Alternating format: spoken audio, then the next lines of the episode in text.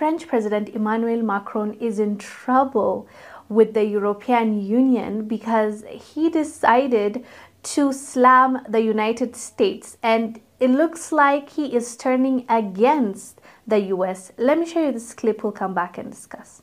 Those who decided to cooperate, to make trade with neighbors, even if they were not allies, Russia, for energy. Because we decided, de facto, that trade could be the best way to cooperate, could create irreversible links and precisely avoid the others to be aggressive. They decided to weaponize the energy, putting us in a completely crazy and unbelievable situation.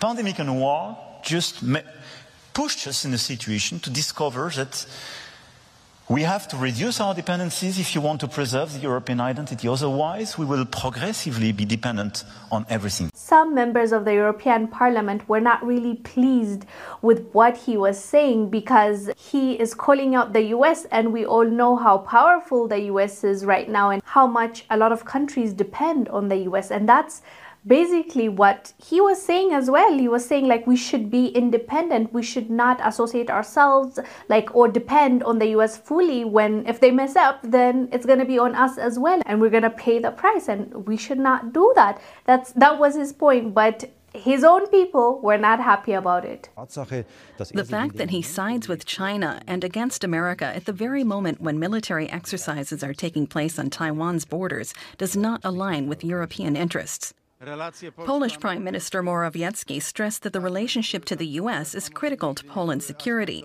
And I read so many headlines that were saying that he is trying to, um, you know, be Chinese pet, like trying to be on the good side of the Chinese. And that's why he's being vocal about the US and, you know, being neutral.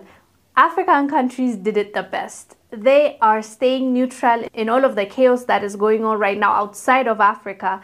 Africa is saying, leave me out of it. Uh, we don't want to deal with it, and we have enough problems of our own. But what are your thoughts on this, fam? Do you think the French president, Emmanuel Macron, was, you know, uh, saying the things that he was saying about US because he wants to be buddies with the Chinese? Let us know down below. I am Wongel Zelalem. I'll see you on the next one. Bye.